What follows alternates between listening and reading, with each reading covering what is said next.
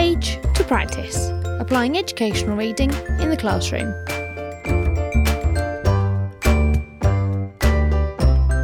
Join in the conversation using hashtag page practice podcast.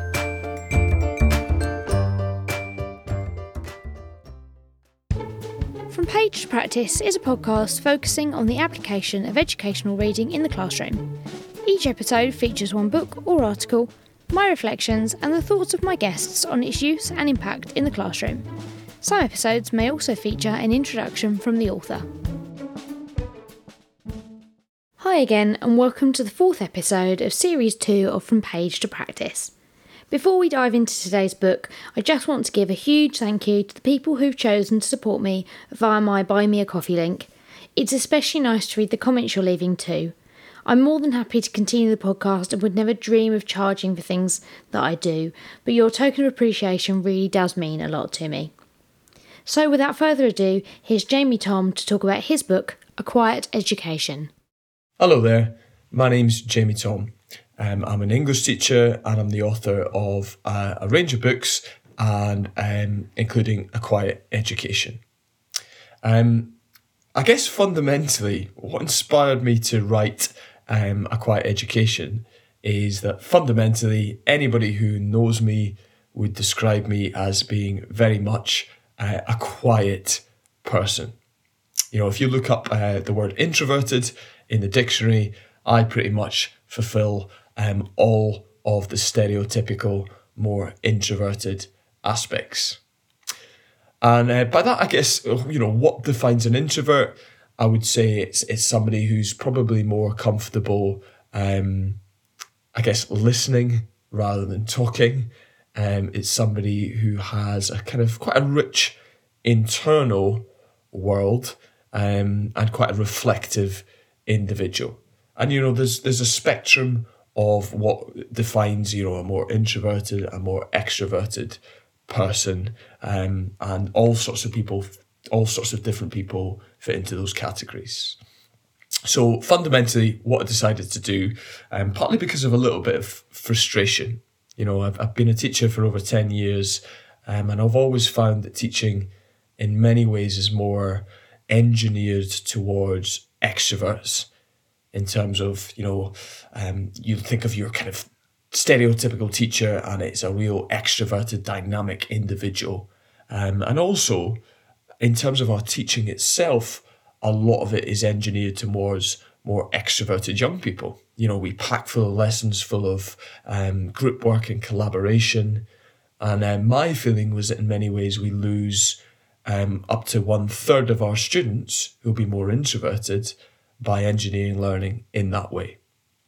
So the splits, the book is split into three parts, and I'll just very generally introduce each of those three parts. The first is called Quiet Teachers. Um, and in that section, what I look at is ways in which we can um, enable more quieter students, quieter teachers, excuse me, rather, to uh, achieve their wonderful potential in the classroom and as leaders in a school environment. And I spoke to a huge amount of teachers for that process. And what I found is a lot of them had been told at the start of their careers, you'll never make it as a teacher. You're far too quiet. And what I'd like to do is challenge that narrative and instead see the huge amounts of positive qualities more introverted teachers bring to the profession. And a lot of that I find is interpersonal skills is these teachers have a real ability to listen and understand the needs of the students in front of them. And also, you know, I'd like to challenge this idea that uh, we kind of produce teachers in some sort of extroverted factory. And, you know, extroverted teachers have all kinds of amazing, wonderful, fantastic qualities. But we also need to recognize um, that introverted teachers do as well. Um, and part of that is about looking at burnout in teachers. And, you know, we're all susceptible to that. But what I argue is that teaching is a hugely um, demanding profession in the sense that we are actors. We have to stand up in front of young people and perform on a daily basis. And what I think all teachers would benefit from is a little bit more restorative work and process in the sense of every day allowing ourselves the space and time to switch off from the demands of performance. And in that section, I also look at what introverted leaders can bring and interview a number of uh, leaders who identify as being introverts. Because I think it's unfortunate that introverted teachers are often put off from the demands of a leadership role, and they certainly shouldn't be. In the second section, I look at, I call it's called quiet students.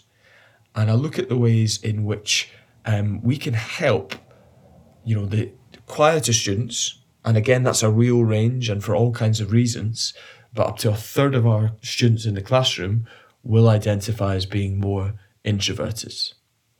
And for me, the worst thing we can do as teachers is, I guess, criticize and berate that quiet nature that lots of students have. And what I want to, I guess, banish from education is that phrase that we hear endlessly at parents' evening. You know, Billy's a lovely boy and he's hardworking, but he's far too quiet. And what I suggest in the book is, is lots of ways in which we can nurture the interpersonal skills of all our students and ways in which we can help them to feel confident in sharing and contributing to lessons. And that's important. But at the same side, what we also need to do is celebrate rather than criticize quiet skills. You know, and, and recognize all the wonderful things that they bring to the classroom. You know, their capacity to listen with intent, their attention to detail, their ability to um, work beautifully with people around them in a different way. So, that section of the book is all about making sure that we are helping them to achieve their potential. And I also, in that section, there's a lot about the value of silence. And I think in many ways, our young people are hugely susceptible to the extroverted world we've created. You know, they're on social media, they're discussing, there's this endless need to share as much as possible. And in many ways, I think that the classroom should be a little bit of a haven outside of that. And instead, what we should do is make sure that we are giving space and time for real and genuine thinking. Because that fundamentally is one of our core aims as teachers to help our young people to think deeply and think reflectively. So there's lots of strategies within that section based on that. And the final section is something that I call quiet skills. And it's looking at how we can encourage all of our young people to embrace some of the quieter thinking and quieter behaviors. And that's things like listening, it's things like developing compassion and empathy within the classroom, and how we can, as teachers, go about engineering that effectively. Um, so I guess I'd just like to say a massive thank you to Rebecca for putting this together and for teachers who've who've contributed. I, you know, sometimes it's really difficult to see your own kind of ramblings and writings um, in terms of how they're enacted in a classroom setting. Um, so I really, really appreciate um, our putting together all this. It's fantastic. Um, and also, in a couple of weeks, I've got a new book coming out, which is called uh, Teacher Resilience, if anyone might be interested in that. Um, and I wrote it during lockdown because it was a, a, time, I guess, where everybody's resilience was being tested. And I wanted to reflect on that in terms of in the education settling itself. And that's all about, you know, how do we manage stress? How do we manage anxiety? How can we be the best version of ourselves in our classrooms? And how do we manage all the challenges that we face to our resilience on a daily basis as teachers? So thank you so much for listening. Um, and please do get in touch if you've got any questions about the book or if I can support with any of the work that you are doing in the classroom. I'm on Twitter at, at Teach Gratitude. Thank you so much. You're listening to From Page to Practice. Join the conversation on Twitter using hashtag PagePracticePodcast. Thank you, Jamie. It's been really interesting to hear about the book, especially your motivation to write it. As much as I don't feel quite the same as an adult, I certainly was one of those quiet, introverted students and can identify with a lot of what you talk about. and it's really made me think about how I would have felt in my lessons and if there's more I could be doing for those students. I'll definitely be checking out your new book when the time comes. Our first reader reflection comes from Nadine, who tweets at Intel Nadine, I N T L Nadine. I'm Nadine Bailey, and I'm the teacher librarian and technology integrator at the Western Academy of Beijing in China. I would like to talk a little bit about Chapter 6 of A Quiet Education by Jamie Thom.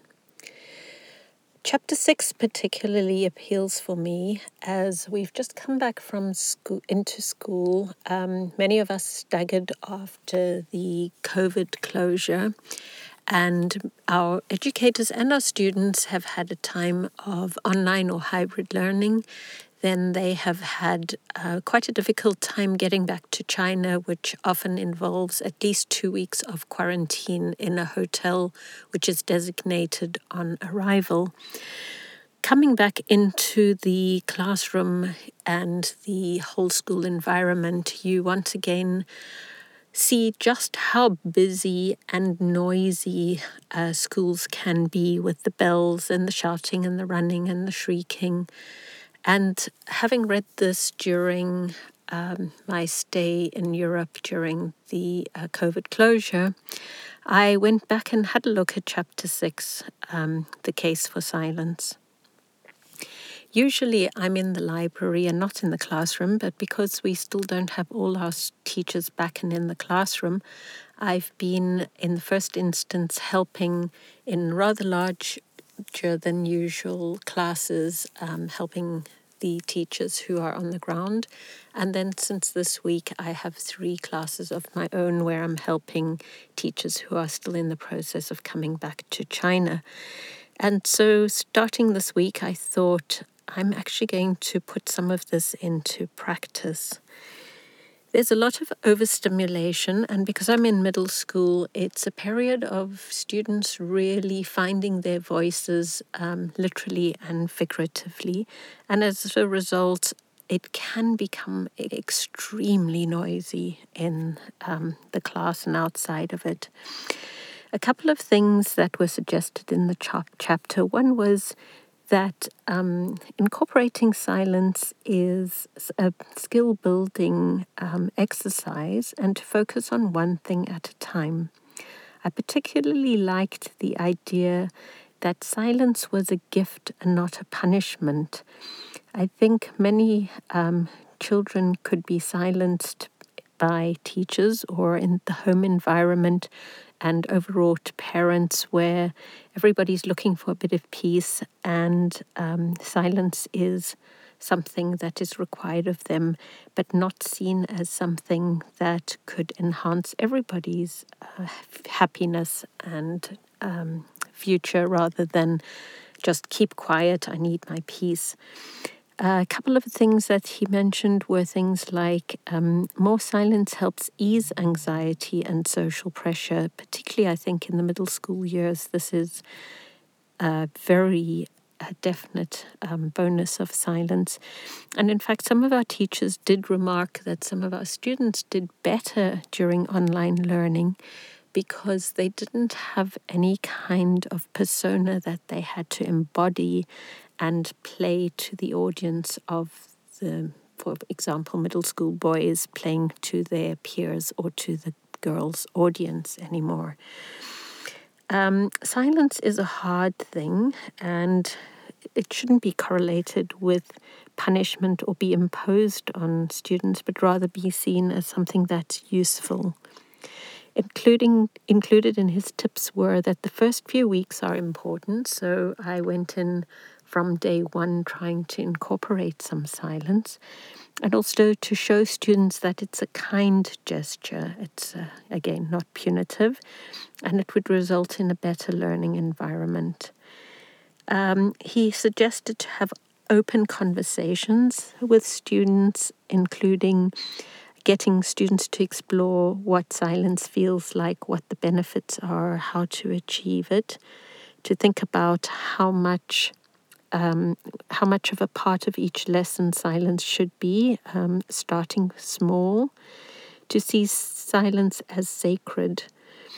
um, and to try and see if you can embed it more in your school um, culture or add it to aspects of your school culture. So, Carrot Web, respecting self and others and the environment is part of our school's um, motto and uh, mission.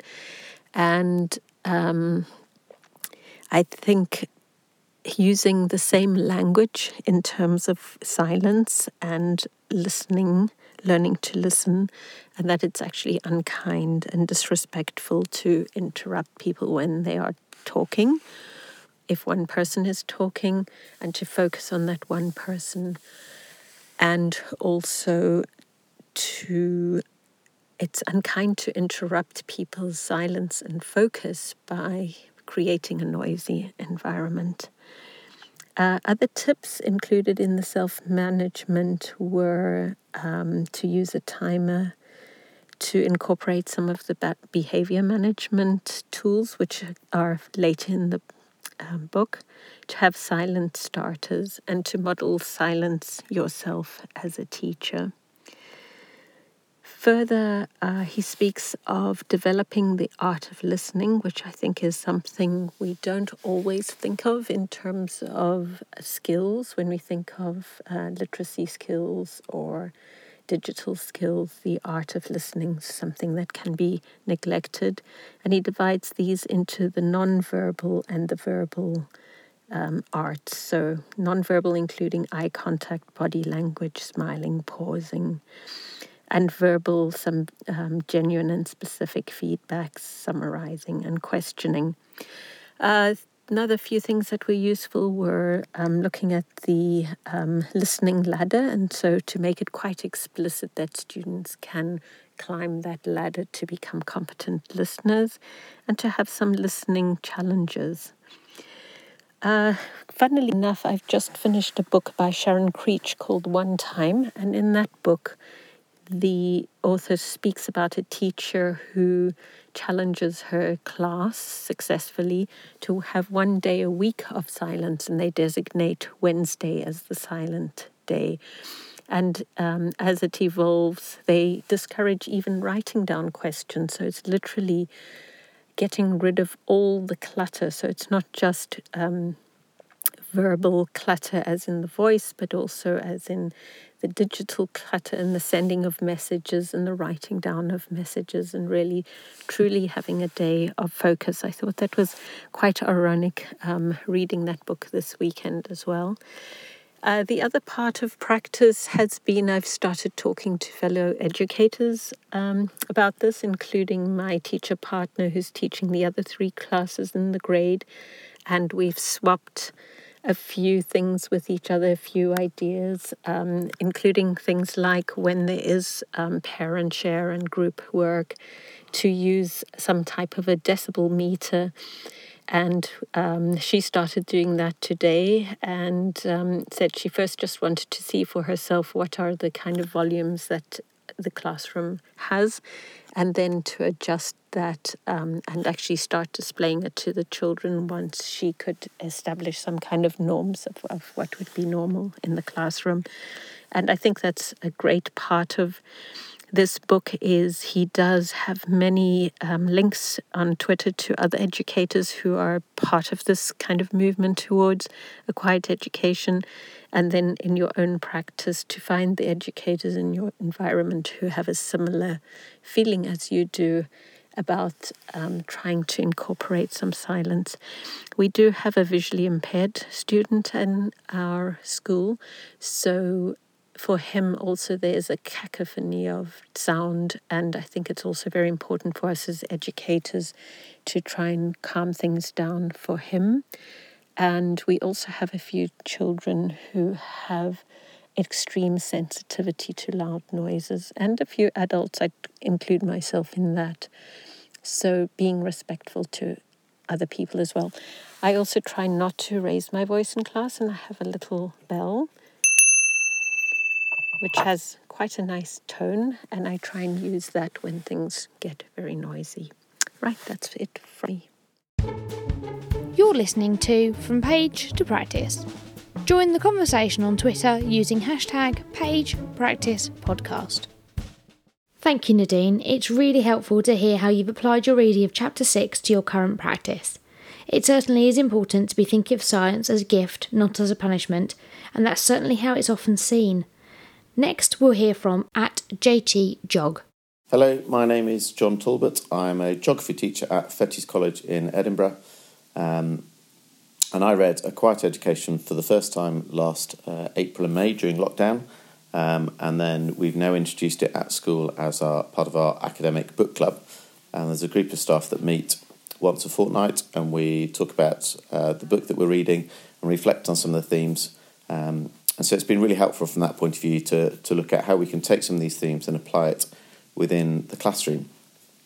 I think the book sort of struck a chord in a number of ways with me. Um, I was particularly taken, I think, reading it for the first time during uh, learning from home and reflecting on how, whilst many pupils found learning from home quite tricky, there was a group of pupils who really thrived in that environment.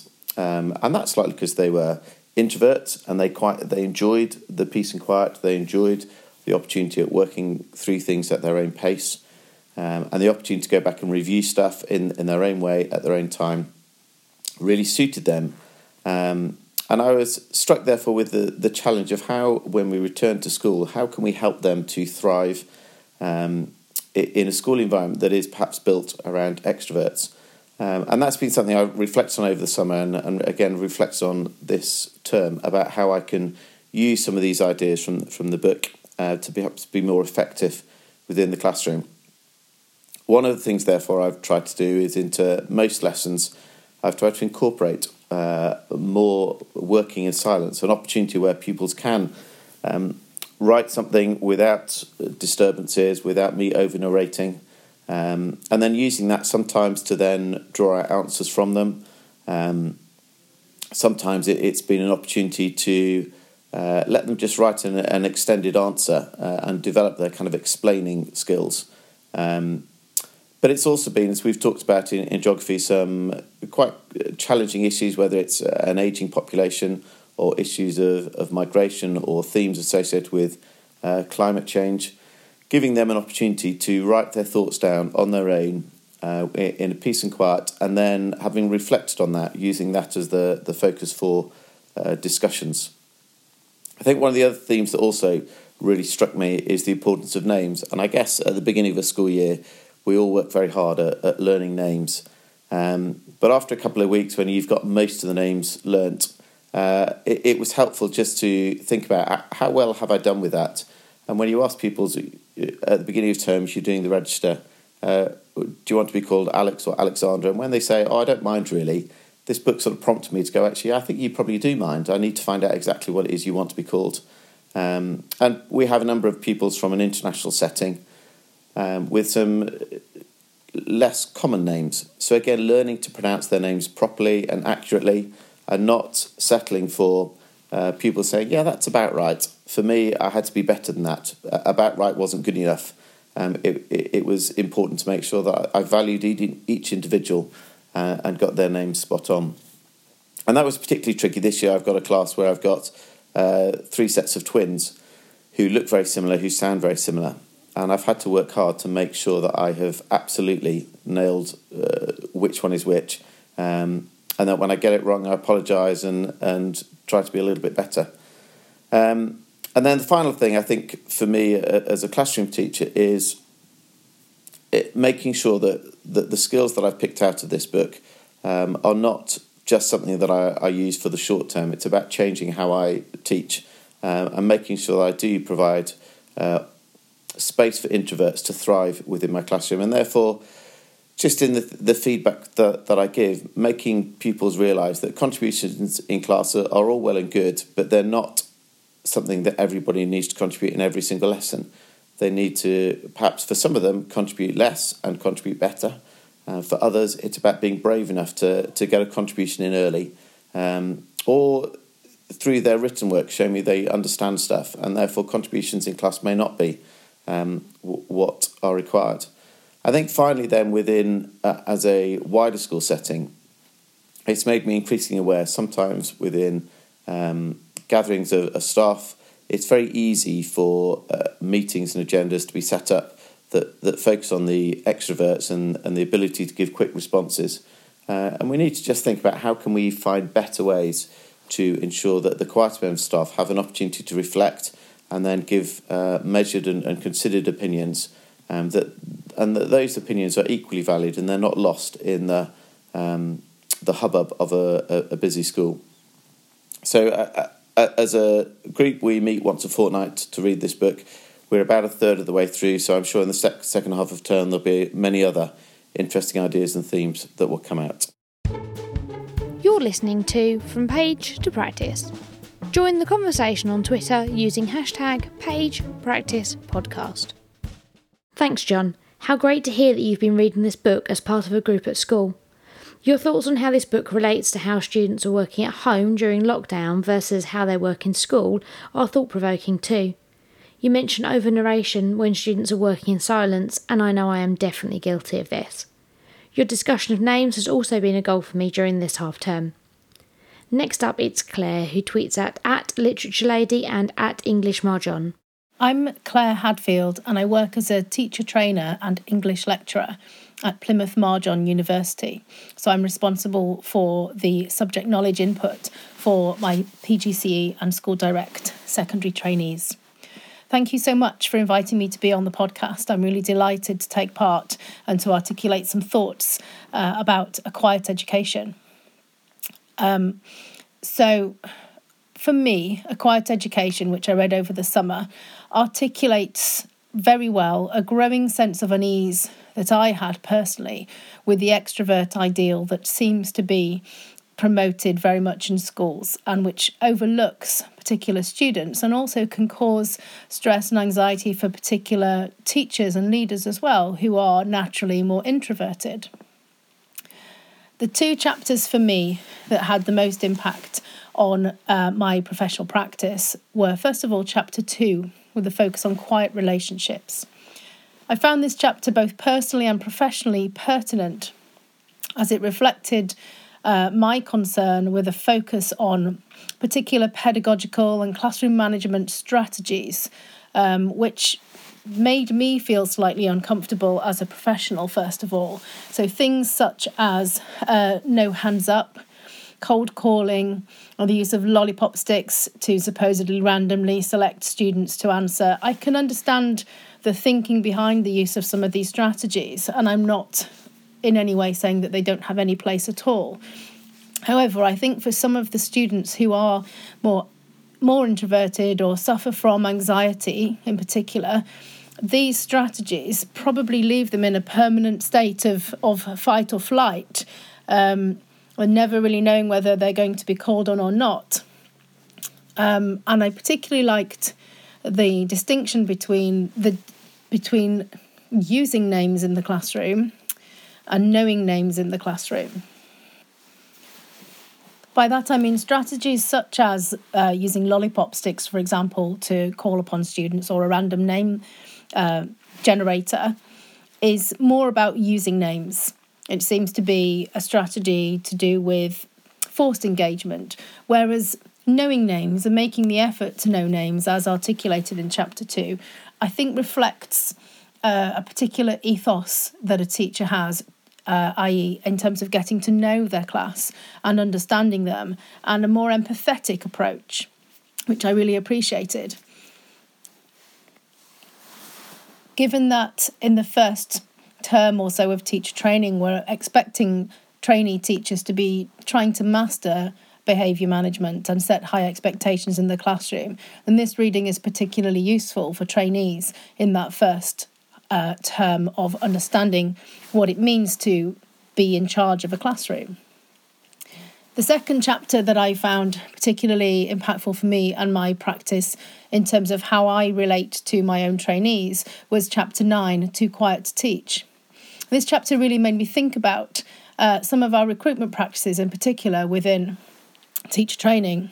In normal times, obviously, we would run interviews in person uh, and trainees would come along or potential trainees and have to give a 10 minute presentation. Uh, that would be in front of other people who are being interviewed. There would be a Q&A and then there would be an individual interview. And there was a real emphasis, I think, on, on performance, if you like, within that process. Because of COVID, we switched to online interviews. Uh, and I felt that this was a real benefit. Yes, they took longer, so we had to allow you know an hour per interview as opposed to kind of thirty to forty minutes. But I th- think that we actually really gained much more of an insight into uh, the potential trainee teachers we were interviewing. The process became much more dialogic, much more discussion based. Uh, a learning plan that might have been briefly discussed in an interview was shared in advance so that I could plan what I wanted to ask the potential trainee about. Uh, the dialogue that emerged, I think, gave me much more of an insight into the qualities that, that might have otherwise been hidden in that performative process, i.e., uh, the reflective nature of that potential trainee, the passion for their subject. It allowed me to delve into their specialist knowledge and ask them about, for example, a dissertation project that they had done. Gaining an insight into potential trainees that way, I think, gave me a much more rounded uh, experience, a rounded view of what that trainee would be like as a teacher, as a person in the classroom and out. Another observation uh, about the way in which lockdown changed interactions with, with students was not just for trainees but for my undergraduates as well was uh, using uh, something such as Teams and using the chat facility. I have one particular student who's incredibly uh, quiet, naturally, very thoughtful, produces fantastic pieces of work, but really does not feel comfortable to speak in a group. The chat facility was an absolute eye opener. Um, suddenly, the contributions were there, they were articulate, they were thoughtful, and they were much more frequent than they would have been in that face to face environment. Um, so I think that has really made me reconsider a lot of my own pedagogy as well. Um, my the final aspect of um, a quiet education that I wanted to comment on was the reflection by Dave Grimmett at the end of chapter 19 on creativity. Um, creativity is something I think that has disappeared a little bit from our um, our classrooms in recent years. And Dave Grimmett expresses it in this way.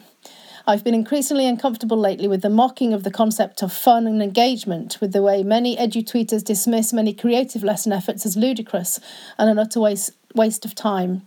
He says there is a way that knowledge and fun can coexist in this pra- brave pseudo Dickensian new world. Absolutely, that chimes with me 100%. Um, and I was so happy to find a book that really did articulate some of my own concerns and thoughts and feelings. Finally, uh, within my cohort of 12 trainee teachers, two of them had read A Quiet Education, and I asked them briefly yesterday for their feedback. Um, and they both would identify themselves as people who had been quiet at school. Uh, and one of them describes it as extremely empowering uh, challenges the paradigm of coming out of your shell. Uh, and the second one, as a quieter person, it gave me more confidence. Uh, the perspectives of the quiet students were really interesting, and a lot of the comments about speaking up was what I was told at school. It's made me more aware of these comments and how to avoid them. I don't want to slip up and say them to a student.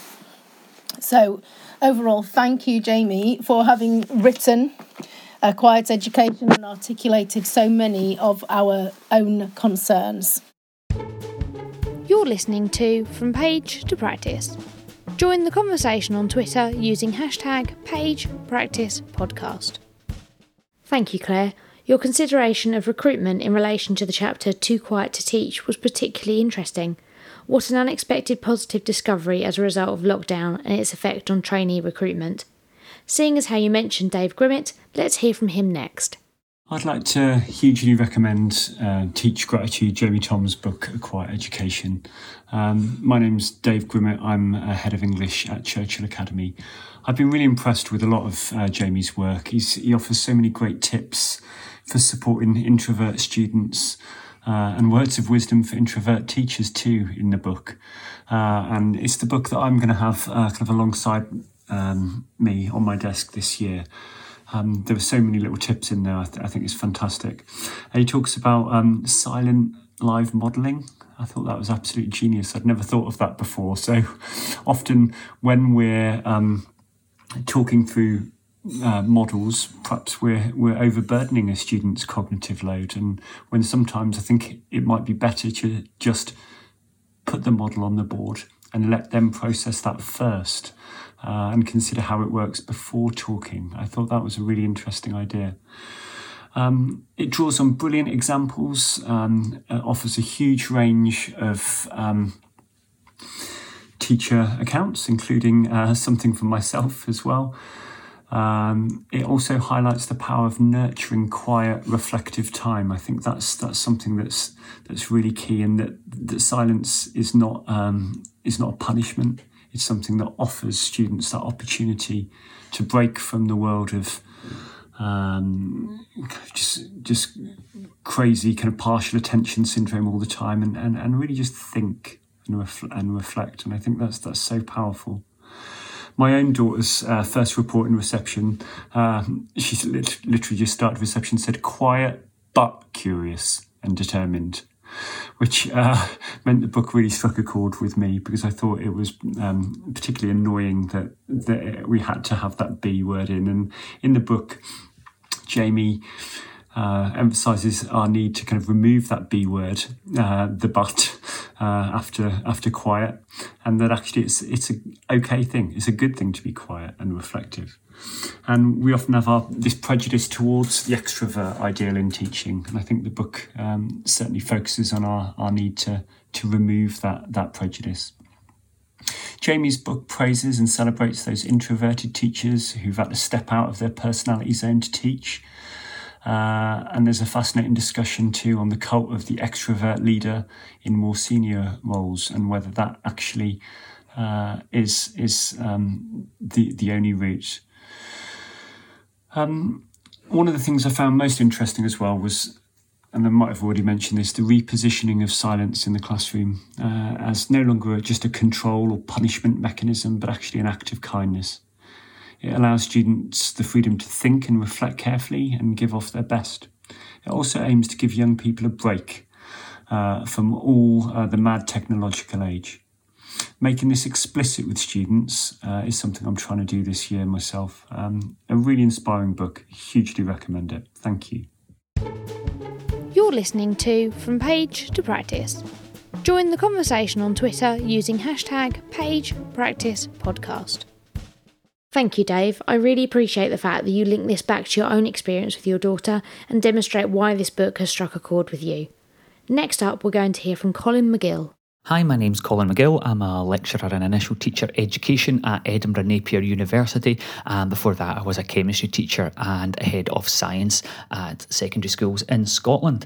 Uh, I first got to know Jamie at last year's Research Ed Scotland event. There was one of the sessions where I wasn't quite sure what, what talk I wanted to go and see. Uh, so I just thought I'd pick one at random that seemed interesting. There was a talk by someone called Jamie Thom called On the Value of Quiet in Our Schools. Uh, I didn't have a clue what the talk was going to be about, so I thought I'll just go along. It might be interesting, or uh, it might be a waste of my time. Uh, and I went there, and I was absolutely blown away. It was absolutely fascinating. Uh, the talk was basically based on his book, which was coming out shortly, called A Quiet Education. Now, the book is well set out, split into different sections.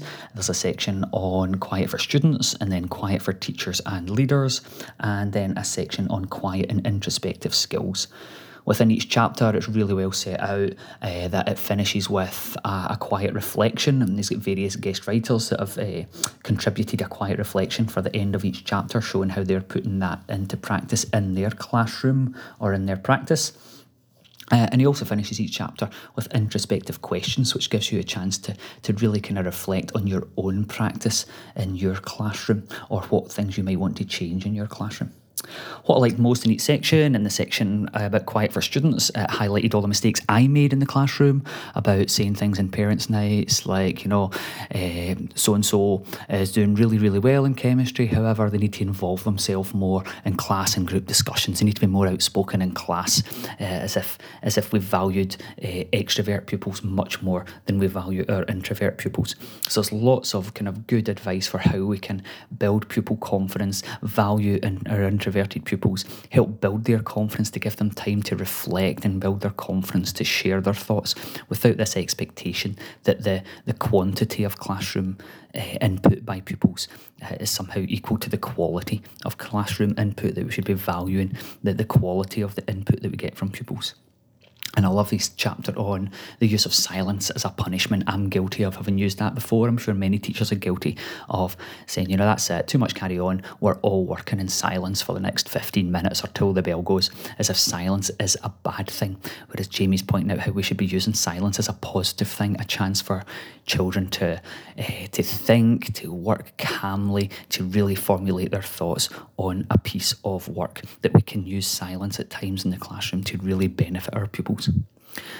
The section for teachers and leaders is really, really good, really kind of resonated with me as my time as a leader, uh, as I remember sitting in management meetings uh, and discussions going on, and, and me knowing in my head that I had something I wanted to contribute, but I wasn't quite sure what it was I wanted to say. And by the time I'd formulated my thoughts in my head and wanted to share them, the discussion had moved on to something else, uh, and I felt that I didn't get to, to put my point across or to share my views. So I really liked how uh, he's saying that we can be structuring meetings. I wish I had that uh, basically script that he put in there of being able to say, look, can I think about this and can you come back to me in a few minutes so that I've got the time to formulate my thoughts there's also a great chapter on teacher health and well-being and how we can maintain our own mental and physical well-being, which I think is really, really important for teachers, and also about introverted teachers, quiet teachers. This idea that teachers must be kind of loud, outspoken, extroverted people, which I see more often now, and I hear these discussions now that I'm an ITE tutor of uh, student teachers worrying that they are maybe too quiet to be in the classroom or whatever, uh, which is absolutely nonsense. They have lots of skills uh, and lots of attributes to bring to the classroom to be really successful teachers. And there's a good chapter in the book about that. And then quiet and introspective skills at the end, the one that struck most with me was listening skills. Uh, I often felt under pressure in conversations in schools to be thinking, oh, like, what am I going to input? Uh, what am I going to input to this conversation? So I'd spend my time when someone else is talking thinking about what I was going to say next rather than actually listening to what they were saying. So I really like, uh, I really like that chapter chapter. So all in all, it's a book. There's many a book since I've moved into initial teacher education. There's many a book I've read that I've thought I wish I'd read this 15 years ago, and this is definitely in that bracket. I would recommend every teacher uh, have a have a look at this book. Uh, it will really make them reflect on their own practice and, and their own kind of their own well-being and lifestyle as a teacher. I think it's a really important book, uh, and Jamie's made a great contribution to to the books in education that are currently coming out at the moment. I really enjoyed reading this one. You're listening to From Page to Practice. Join the conversation on Twitter using hashtag PagePracticePodcast. Thank you, Colin. I love how events like the one you mentioned can allow you to discover people and things that you'd never expected. Next, we're going to hear from Thomas Attrill. Hi, Bex and listeners. I'm Tom Attrill, and last month I started my journey retraining as a maths teacher. So teaching is a is a path I've considered walking down since my own days as a, a rather keen bean student, um, when I absolutely loved learning and helping others to learn. But as a, a relatively introverted and quiet person who has um, suffered with his fair share of mental health challenges in recent years, I uh, I constantly told myself that I couldn't possibly become an effective teacher and I guess for a long time, you know, I believed that. It was at the, the start of 2020, what seems like a, a never ending year, that I started to, to think seriously about making the leap from, from tax into teaching. A career that I, I knew I would love if only I could overcome my, my introversion, my anxiety, my self confidence issues, and conform to this apparent extroverted ideal So it was actually on my birthday in, in February this year that I that I first came across Jamie's um, book, A Quiet Education, which I think was was imminently due for publication on my birthday. Um, uh, and I, I, came across it when I was browsing the internet in hospital. Actually, on my birthday, I was waiting for a, a minor kidney stone procedure, which was not not a particularly nice birthday present. So I remember reading the the summary of the book and just knowing that I wanted to buy it straight away. So I ordered it straight away, and I, remember devouring it as soon as it arrived um, uh, in the post. Luckily, I had plenty of time to to read it whilst recuperating. So as soon as I put the book down, I remember saying, "Right, I can and will be a good teacher." And it was the the evening that I finished the book actually that I started my UCAS and scholarship applications. So part two of the book was was definitely the most impactful for me. Um, this is the section that focuses on how quieter and more introverted teachers can can actually thrive in the classroom and bring huge benefits to pupils in today's rather noisy, fast, and, and, and often overwhelming world. But, but the whole book actually is just is is full of so many useful tips to help introverts thrive um, as effective teachers without having to lose or hide um, what is a, a, defining part of their personality, you know, this introversion. So these last few months for me, um, you know, have been full of change, and it's been rather a whirlwind changing career.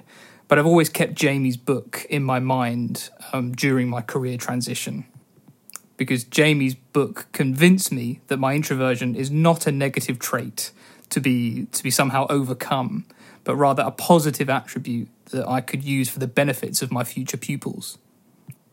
So I actually um, taught my first ever whole class lesson earlier this week, and whilst I was rather nervous to begin with, I I loved every second of it and knew that. I could do a good job without having to conform to any perceived extrovert norms as a teacher. Um, so I, I guess I owe a huge thank you to Jamie for for for writing the book, A Quiet Education, and for changing my mindset and giving me the the courage to make the leap into this wonderful new career. So so thank you, Jamie. You're listening to From Page to Practice. Join the conversation on Twitter using hashtag PagePracticePodcast. Thank you, Thomas. I really appreciate how personal your reflection is and hearing how the book has influenced your steps into teaching. What a great impact for a book to have. Now, finally, we hear a contribution sent to me by Emily. Emily used the words, This book has honestly changed my life, when she messaged me on Twitter, so I knew I had to have her take part. Now, the only issue is that Emily has lost her voice, so she sent me a written contribution that I will read. So this comes from Emily, who tweets at M's Adventures 1. I read A Quiet Education, challenging the extrovert ideal in our schools during the lockdown period, and have found myself returning to parts of it now I am working as a learning support assistant and English as an additional language teacher in a secondary school. I found the book to be useful and meaningful to me. I've been an introvert my whole life, and there's a whole chapter of A Quiet Education devoted to quiet students. Quiet for students, which challenges the idea that quiet, introverted students have nothing to contribute in the classroom.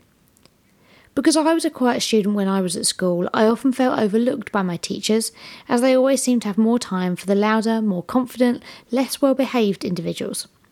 A quiet education has given me a sounder understanding that introverted students are often very reflective and conscientious, although sometimes they sadly feel as if some teachers don't even know their name. The second part of the book, Quiet for Teachers and Leaders, emphasises how introverted teachers are just as strong as extroverted teachers. The book says, Extroversion is not an essential part of the teacher toolkit. It later goes on to say that we need to recognise the many strengths of quieter teachers reflective skills, interpersonal skills, a dislike of conflict that can facilitate calm classrooms, Indeed, I was recently observed teaching my EAL lessons, and the feedback that I received was that I am a calm teacher and that that is perfectly okay. I think a quiet education will become a Bible for me throughout my teaching career. You're listening to From Page to Practice. Join the conversation on Twitter using hashtag PagePracticePodcast. So that's it for today. If you're enjoying the podcast or finding it interesting or useful, please consider leaving a review on whatever platform you use or making a small contribution to my coffee fund through Buy Me a Coffee. The link is in the podcast description and also on Twitter. Hearing what you think and knowing you appreciate the time and effort that goes into this really makes it all worth it. Now, due to the lack of reader response on the book I was due to feature next, I'm taking a break, but fear not, that just gives me more time to gather up a collection of members of the Chartered College of Teaching, along with fellows and chartered teachers, to talk about how they have applied the research discussed in the latest issue of Impact to their practice. Please get in touch if you're interested. Bye for now, and I'll next appear on your podcast app on the 15th of November, so make sure you're subscribed. You've been listening to From Page to Practice. Don't forget to join in the conversation using hashtag PagePracticePodcast. Alternatively, to suggest a book or article, or volunteer to contribute to an episode, visit learninglinguist.co.uk forward slash page practice podcast. Thanks go to Kevin MacLeod of Incompetech.com for use of the tracks Cheery Monday and Fuzzball Parade, which are licensed under Creative Commons.